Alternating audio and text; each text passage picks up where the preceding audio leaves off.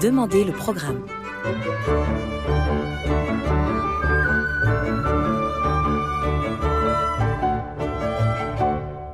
Camille Dorec. Ravi de vous retrouver pour se demander le programme consacré aujourd'hui à deux artistes, David Chailloux, euh, qui est compositeur, et à la pianiste Laura Micola, qui est deuxième lauréate du concours Reine-Elisabeth. Et ensemble, ils enregistrent Légende chez Fuga Libera. Légende, qui est une promenade à travers l'imaginaire musical du compositeur David Chailloux, exécuté, la promenade, par la, pianiste Laura Micola. Alors, Laura Micola et David Chailloux devaient être en direct avec nous. Euh, malheureusement, un petit problème techniques les empêchent d'être avec nous là tout de suite, bien qu'on me fasse des signes pleins d'espoir. Alors, euh, David, Laura, vous êtes avec nous finalement? Visiblement pas encore, mais, mais peut-être qu'un jour ils apparaîtront. Bon, on va écouter un extrait de ce disque, Légende, et puis peut-être qu'en remuant beaucoup de bonnes ondes, on les verra apparaître.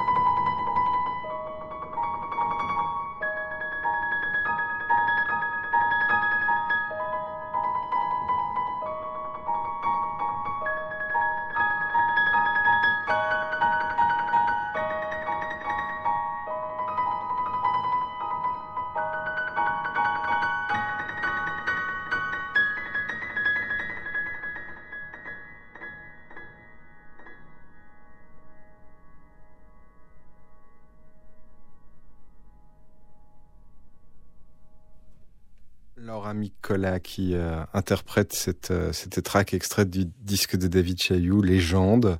Euh, la, la track en question s'appelle justement Légende et, je pense que si les dieux du Nord sont avec nous, nous allons être en contact avec Laura Micola et David Chailloux en duplex depuis Paris. Les amis, est-ce que vous êtes là? Oui, tout à fait. Ah, Dieu soit loué. bonjour. Bonjour. Bonjour David, bonjour Laura. Bonjour, je vous entends très bien. Pendant, pendant que ça marche, profitons-en euh, et que nos, nos, nos, machines sont éloignées du coronavirus. On, on, on va évoquer ce projet, les légendes. Euh, Laura, euh, expliquez-nous peut-être comment vous avez rencontré la musique de David. Oui, il faut que je remercie le grand compositeur finlandais, Monsieur Eino Joni Rautavaara, car c'est grâce à mes, mes, enregistrements de sa musique que, que David m'a contacté. Et comme ça, j'ai eu le grand plaisir de découvrir sa, magnifique musique. J'étais tout de suite très, très fascinée. Euh, oui, j'ai adoré ce projet. Alors, David, dans, le texte d'introduction de, l'éditeur que j'allais lire, il est indiqué que, vous avez créé un espace sonore qu'on pourrait définir euh, euh, par ce double terme spectratonal. C'est vrai que c'est un, terme qui serait pas totalement hostile à l'univers de Rautavara.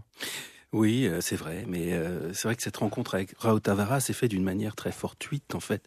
C'est à la fois un, mélange de technologie et puis de choses un peu, un peu comme la vie nous en réserve, puisque en fait, je connaissais l'œuvre de Raoult Tavara, mais un peu en pointillé. Et puis un jour, sur Facebook, demande d'amis de Raoult Tavara. Alors, tout de suite, euh, je suis très très ému. Je regarde plus encore en, détail son œuvre et je tombe sur le Cantus Articus, qui est une œuvre absolument magnifique où des oiseaux se mêlent à l'orchestre. Et euh, je réponds bien sûr tout de suite oui, et je, je et, euh, et, donc je lui dis mon admiration pour son œuvre. Et le il, était vraiment sur Facebook, Raoult Tavara? Elle est justement. Alors le lendemain, il, il, euh, j'apprends décès de Raoult Tavara. Alors je pense que la personne qui se faisait peut-être passer pour lui, ou en tout cas peut-être que c'était, je ne sais pas, mais en tout cas ça m'a permis d'aller plus en avant dans son œuvre et de regarder en fait tous ses enregistrements pour piano. Et c'est là où j'ai découvert donc euh, le piano de, de Laura Micola, qui m'a tout de suite euh, fasciné. Donc j'ai tout de suite senti que euh, je pourrais travailler avec cette musicienne et, voilà. Et puis la, connexion s'est faite euh, de manière assez simple en fait. David, ce qui est remarquable dans ces légendes, c'est qu'on a à la fois l'impression d'être face à une œuvre, mais aussi face à un album. Euh, et c'est pas à chaque fois qu'on a cette impression. Vous l'avez réfléchi comme tel? Oui, je l'ai réfléchi un peu comme une sorte d'opéra sans parole. Euh, je, je, venais en fait de, d'écrire un, un, opéra qui s'appelle Little Nemo à partir d'une bande dessinée. Et justement, je voulais faire quelque chose qui soit sur l'épure, sur euh, un seul timbre. Et je voulais construire en fait euh, ce temps que nous offre le CD comme un temps d'écoute à part avec une véritable entre guillemets dramaturgie, même si euh, elle, n'est pas véritablement au premier plan, elle est sous-jacente, pour que les œuvres soient en écho et qu'on ait une impression d'être un peu en immersion dans un temps musical. Et c'est ça que j'ai voulu construire. Laura, comment est-ce que vous avez euh, pris connaissance de cette partition et, et puis surtout, qu'est-ce qu'elle vous a inspiré dès la première lecture? Ah, ben, je trouve que la musique de David Chaillou est très, c'est très poétique. Il y a beaucoup de contrastes aussi, et euh, j'ai beaucoup de, de visions euh, quand je joue. Ça, m'inspire beaucoup sa musique. Et puis j'ai eu le, grand luxe de travailler personnellement avec le compositeur même. Donc, on a rencontré pas mal de fois oui. C'est justement un sujet qu'on pourra aborder dans un instant. Mm. Avant ça, j'aimerais qu'on écoute une, autre euh, de ces pièces. Il s'agit de, de, Diablerie. Euh, on l'écoute et puis on vous retrouve tout de suite après.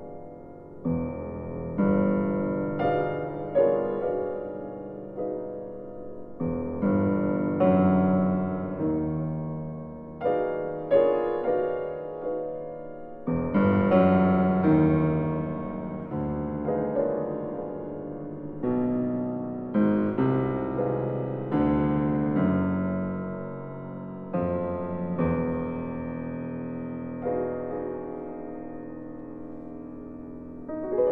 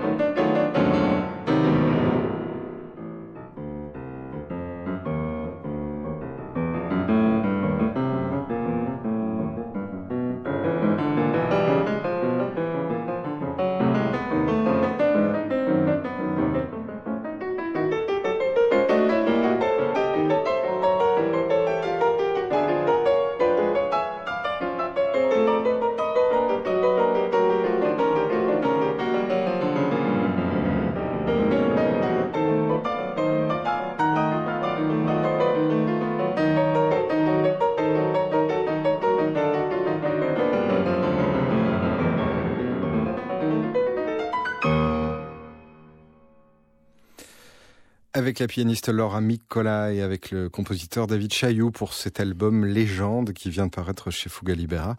Je vais vous lire l'extrait de la quatrième de couverture. Entièrement consacré au piano, ce cycle de onze œuvres propose un parcours d'écoute fait d'échappées et de contrastes. Les titres se présentent comme autant d'étapes d'un voyage intérieur où les repères se brouillent et les atmosphères se répondent. Et David, on vient d'entendre euh, Diablerie, euh, qui est un peu construit en ABA avec d'abord c'est cette logique presque motorique. On, comprend ce que ces diableries viennent faire là, et puis un, moment de calme et d'apaisement. Oui, tout à fait. Euh, diablerie parce que c'est un peu un hommage aux difficultés de l'instrument et, et, aussi un peu d'humour aussi. Je, je voulais quelque chose qui soit dans, l'humour et, voilà dans, la distance effectivement avec un moment euh, qui contraste et qui est, une sorte d'apaisement et puis à la fin une sorte de finale un peu euh, avec une sorte de petite fugue qui euh, et ça finit de manière euh, un peu virtuose et voilà. Alors Laura, vous parliez de travailler avec le compositeur. Et c'est vrai que généralement, les artistes qui ont la chance de travailler avec les, compositeurs sont rares, tout simplement parce que, à moins d'avoir des, dons d'extra voyants, euh, on peut pas communiquer avec Bach, on peut pas contacter Sibelius comme ça pour lui demander des informations sur euh, les notations de ses partitions. Mais vous, vous avez l'habitude de le faire, vu que vous avez côtoyé Raoult Tavara et euh, là, vous côtoyez David Chailloux. Qu'est-ce que ça apporte d'avoir le compositeur à portée de main? Euh, beaucoup, oui. C'est vraiment un énorme bonheur et euh, c'est un grand, grand luxe. Et euh, je me rappelle, j'ai travaillé avec Maestro Rostropovich à Paris, donc il disait toujours aussi que c'est tellement important de d'avoir les connaissances avec les compositeurs, leur demander où est-ce qu'ils ont composé les œuvres, quel temps il a fait. Il, trouvait ça absolument stimulant. Mais Je suis d'accord. On se rend compte qu'il y a deux types de compositeurs et pour les interprètes, c'est parfois un peu délicat. Il y a les compositeurs libertaires qui disent ah oui, tu préfères le faire comme ça, très bien, je vais, je vais l'adapter. Et puis il y a les compositeurs psychorigides qui s'attendent à ce que vous jouiez la moindre nuance indiquée. Euh, quel type de compositeur est David Chailloux? Ah là, il est très très exigeant. Oui. Oui, mais ce qui n'empêche pas d'être aussi un peu libertaire aussi par la même occasion. Je pense que ce qui est très intéressant dans un travail avec un, une interprète, c'est un moment euh, de tenir compte aussi de la manière dont cet interprète s'approprie son instrument. Et là, il y a un espace aussi euh, de travail qui peut se faire entre l'interprète et le compositeur. Une grande partie des pièces, lorsque j'ai rencontré Laura, étaient déjà composées. Cependant, il y a certaines pièces, euh, comme Mirage et Pluie Blanche, où je me suis inspiré de sa manière de jouer. C'est ça qui m'a qui m'a guidé. Je trouve ça c'est ça qui est beau, c'est de trouver un espace aussi où euh, voilà chaque interprète a sa, sa manière personnelle d'appréhender un instrument le faire résonner. Et pour un compositeur, jouer là-dessus, c'est quelque chose de, je trouve, très inspirant. À midi 28, euh, on aura l'occasion d'être rejoint par euh, le violiste Guido Balestracci qui vient d'enregistrer un, disque euh, à l'arpeggione, l'arpeggione, le vrai arpeggione. Mais pour l'heure, nous sommes avec David Chailloux et Laura Miccola pour ce disque Légende dont on va écouter un nouvel extrait.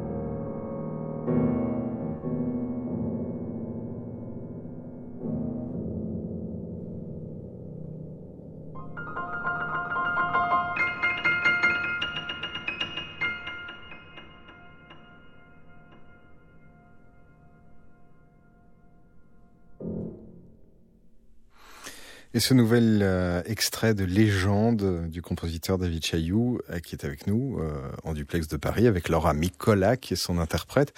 David, très rapidement, avec il nous reste une minute, expliquez-nous en quoi c'est, cette pièce empreinte est un hommage à Beethoven. Ah, c'est un hommage à Beethoven parce que, en fait, je suis parti de, de c'est un exercice un peu d'admiration. C'est-à-dire que j'ai, essayé de travailler sur l'effet qu'un, qu'une œuvre magistrale peut, peut avoir sur, euh, voilà, sur moi comme un auditeur qui, lorsqu'il écoute une œuvre, ben, cette œuvre-là éveille en lui euh, des choses, des sensations, euh, même des, des, chemins qui n'ont pas été explorés par d'autres musiques. Et je suis parti de ces, de ces chemins-là pour faire un hommage donc à, à l'empreinte de Beethoven, voilà tel que je, pouvais l'imaginer de manière très subjective. Laura, dites-nous peut-être euh, en deux mots ce que ces euh, légendes vous auront apporté. Bon, je suis très ravie que là j'ai euh, encore plus de répertoire pour mes programmes de récital.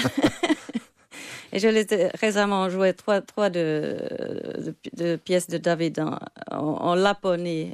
là aussi, les, les gens étaient très très porté par la musique. Ça, allait très bien avec les paysages de, de Finlande.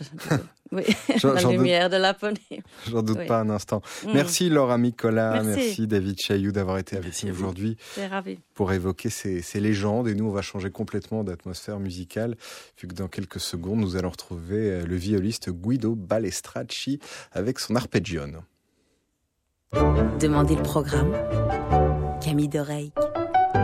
Et nous sommes avec euh, Guido Balestracci qui sort chez Richard Carr ce disque autour de l'arpeggione, une Schubertiade autour de, de l'arpeggione. Et bonjour Guido. Bonjour, bonjour à tous.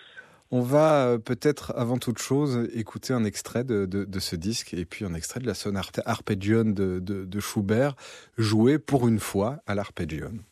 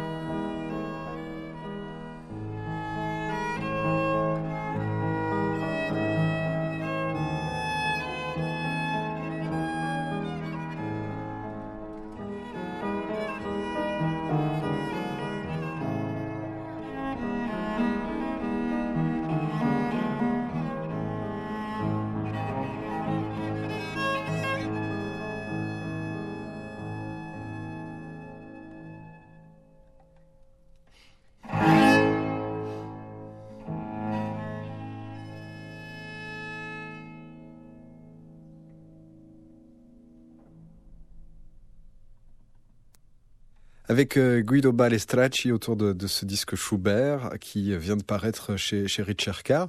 Alors Guido, on l'entend quasiment tous les jours sur Terre cette sonate pour arpeggione de Schubert, mais quasiment mm. jamais à l'arpeggione. Est-ce qu'on peut peut-être en deux mots d'abord expliquer euh, quel est cet instrument mystérieux qui, comme les dinosaures, a virtuellement disparu? Tout à fait. C'est un instrument qui, comme vous venez de le dire, euh, a disparu rapidement à une vie très courte à l'époque euh, romantique. C'est un instrument qui m'a fasciné euh, parce que ça rappelle en effet la viole de gambe des siècles précédents. Donc, l'instrument que je joue depuis mon enfance. Et on peut les voir dans une méthode qui est apparue presque au même temps que la sonate. C'est une guitare à laquelle on a décidé de rajouter un chevalet et qu'on joue avec un archer. Donc ça se présente comme une grande guitare qu'on tient verticalement entre les jambes et donc avec une touche qui est frettée euh, tous les longs de sa dimension et puis voilà, elle est accordée exactement comme la guitare. Donc on pourrait dire que par rapport à un viol de gambe, on peut tout à fait dire la tierce de l'accord est déplacée d'une corde et on la joue avec un archer. Et c'est euh, pour ça, sans doute, le, mystère qui explique pourquoi cette euh, guitare est plus souvent jouée par des violistes que par des guitaristes. Exactement, c'est un instrument effectivement par lequel les violistes sont tout à fait fascinés et essaient de le découvrir en quelque sorte de nos jours.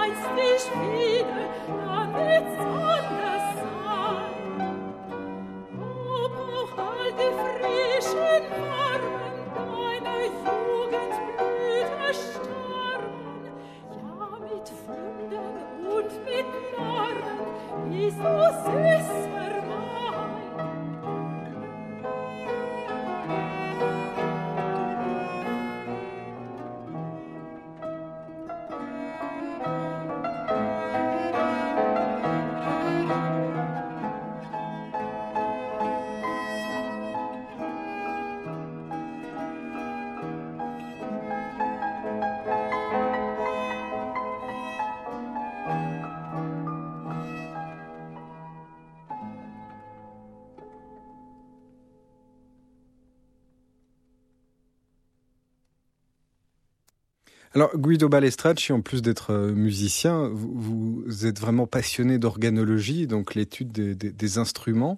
Est-ce qu'on peut peut-être expliquer cette famille de, la viole qui euh, a voyagé dans toute l'Europe, qui a des compositeurs de quasiment toutes les nationalités européennes et qui a été tantôt à la mode, tantôt passé de mode? Eh ben, la viole de gambe, c'est un instrument, effectivement, euh, qui, a occupé dans l'histoire de la musique une période très vaste on pourrait dire, euh, à partir de la fin du, XVe siècle jusqu'à la fin du XVIIIe.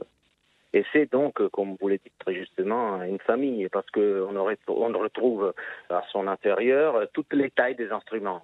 On a les dessus de viol qui jouent dans la tessiture euh, aiguë, puis les ténors, l'alto. On a la basse des viols qui est celle qui joue donc dans la tessiture de basse et, qui a un grand répertoire solo à toutes ces époques en Europe et jusqu'au violonnet et à la viole de gamme contrebasse. C'est une famille, effectivement, qui est composée de plusieurs instruments euh, qui jouent euh, à plusieurs auteurs. Est-ce qu'on peut dire, euh, Guido Balestracci, que sans cette œuvre de, Schubert, l'arpeggione serait quasiment presque totalement oublié et ne serait presque plus qu'un instrument de musée? On pourrait le dire, effectivement, puisque c'est l'œuvre majeure pour l'instrument, il existe euh, effectivement quelques pièces qui sont euh, contenues dans la méthode qui a été publiée euh, plus ou moins à la même époque que la sonate. C'est une méthode qui explique de façon assez succincte la façon de jouer l'instrument et donc il y a des pièces comme exemple de ce qu'on pourrait jouer. Mais c'est vrai que on ne connaît pas, en tous les cas, aujourd'hui autre chose. Donc c'est vrai que cette sonate euh, a permis à l'instrument euh, qu'on s'en souvienne encore de nos jours.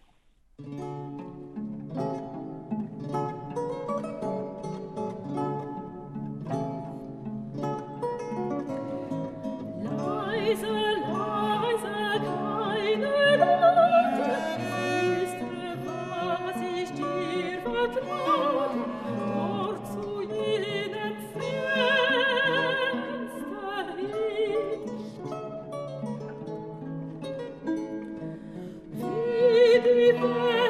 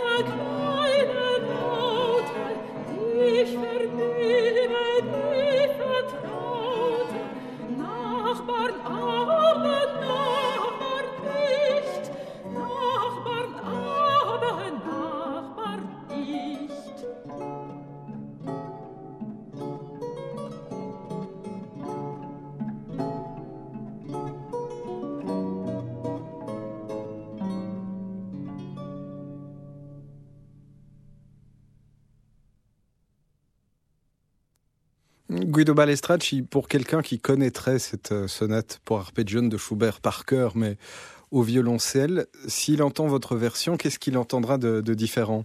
Je pense qu'il entendra des différents, euh, à la fois la sonorité, puisque l'instrument euh, ne sonne pas comme un violoncelle, et ça c'est dû effectivement à l'acoustique de l'instrument. Il y a six cordes, il y a les frettes, et donc, euh, tout ça, ça fait qu'on entend une sonorité différente, sans oublier euh, la, présence du pianoforte. Mhm. parce que c'est ça, effectivement, on a tendance, euh, comme on a des oreilles du 21e siècle, à voir l'histoire de la musique à l'envers, donc à l'observer de notre point de vue. Mais jouer Schubert sur les instruments avec lesquels il travaillait, c'est aussi le rattacher à ce que lui a probablement dû entendre et qui a formé sa musique. Voilà, c'est tout à fait probable que une version à, à avec un, piano forte, donc un clavier historique, euh, se rapproche des sonorités euh, que Schubert a, dû entendre. Alors, en plus, euh, on peut rajouter euh, que cet instrument est accordé avec euh, des cordes en boyau. Donc, c'est aussi ça qui fait une sonorité différente par rapport, en tous les cas, à, une version avec un instrument moderne qui a plutôt d'habitude, en tout cas, monté des cordes en métal. Et pour finir, je peux aussi rajouter, disons, ce tour d'horizon assez rapide, que la présence des frettes qui sont en réalité des barrettes métalliques limite euh, beaucoup le vibrato dans l'interprétation de cette sonate. Et donc, euh, c'est une différence, euh, à mon avis, assez importante par rapport à certaines interprétations au, violoncelle ou à l'alto éventuellement, qui est aussi utilisé pour interpréter cette sonate de nos jours sachant que euh, c'est un argument euh, assez intéressant hein, en tous les cas en ce qui me concerne, parce que on constate en faisant un peu euh, un tour d'horizon de certains traités de, de, de, violon, de violoncelle de l'époque de Schubert, mais aussi plus tardif, que les vibratos étaient en effet un ornement encore à cette époque-là, et qui donc n'était peut-être pas présent partout dans l'interprétation de la phrase musicale. Euh, je crois que l'arpeggio s'appelle aussi en italien la chitarra d'amore. Tout à fait. Ce qui euh, est intrigant vu que votre ensemble s'appelle l'amoroso. Alors est-ce qu'il y a un lien ou c'est tout à fait le hasard? Oh, euh, je sais pas, on pourrait dire que c'est un hasard. Alors après, est-ce que, est-ce que ce genre d'hasard, c'est vraiment un hasard Mais en tout cas, oui, c'est vrai aussi. je dois dire que, que, j'ai trouvé, en tout cas, fascinant euh, le fait que cet instrument puisse s'appeler comme ça. C'est une jolie manière de le définir, à laquelle je peux rajouter aussi euh, euh, une autre qui est tout à fait typique de l'époque romantique, de l'époque de Schubert, qui est le nom de sentimental guitare, comme on l'appelait aussi. Donc voilà, c'est un instrument qui, qui, appelle, voilà, peut-être l'expression des sentiments et, dont l'amour fait partie.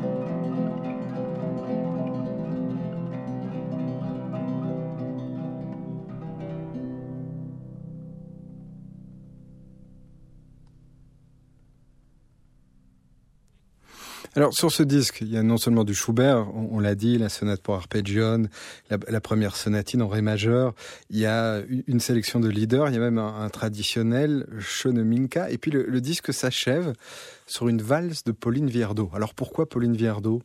Les choix est essentiellement dû au fait que cette valse est le réarrangement euh, fait euh, par Pauline Viardot même des pièces pour euh, piano des Schubert. Donc, euh, ces valses Les Printemps est à l'origine, euh, dans, dans, l'édition, euh, dans le travail qu'en a fait Pauline Biardot, une pièce vocale pour deux sopranos et, et piano, mais qui reprend les Deutsche Tanze écossaises de, de, Schubert, donc certaines en tous les cas, et qui les, réarrange pour en faire une pièce vocale, donc euh, avec des paroles qui sont euh, de la main de Louis Paumet.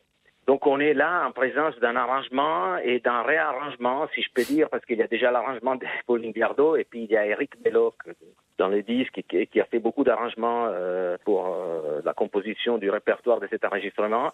qui en a donc fait une, version ultérieure pour euh, soprano, arpeggion, guitare terce, archiluth et pianoforte. Qui sont donc, euh, vous avez comme ça euh, la liste de, de, de, des instruments qui ont participé à cette Schubertiade. Merci infiniment Guido Balestracci d'avoir été avec nous aujourd'hui. C'est moi qui vous remercie, Camille. On va écouter maintenant la valse euh, Le Printemps de, de Pauline Viardot, donc d'après Schubert. Et je le rappelle, ce, ce disque apparu chez Richard Carr.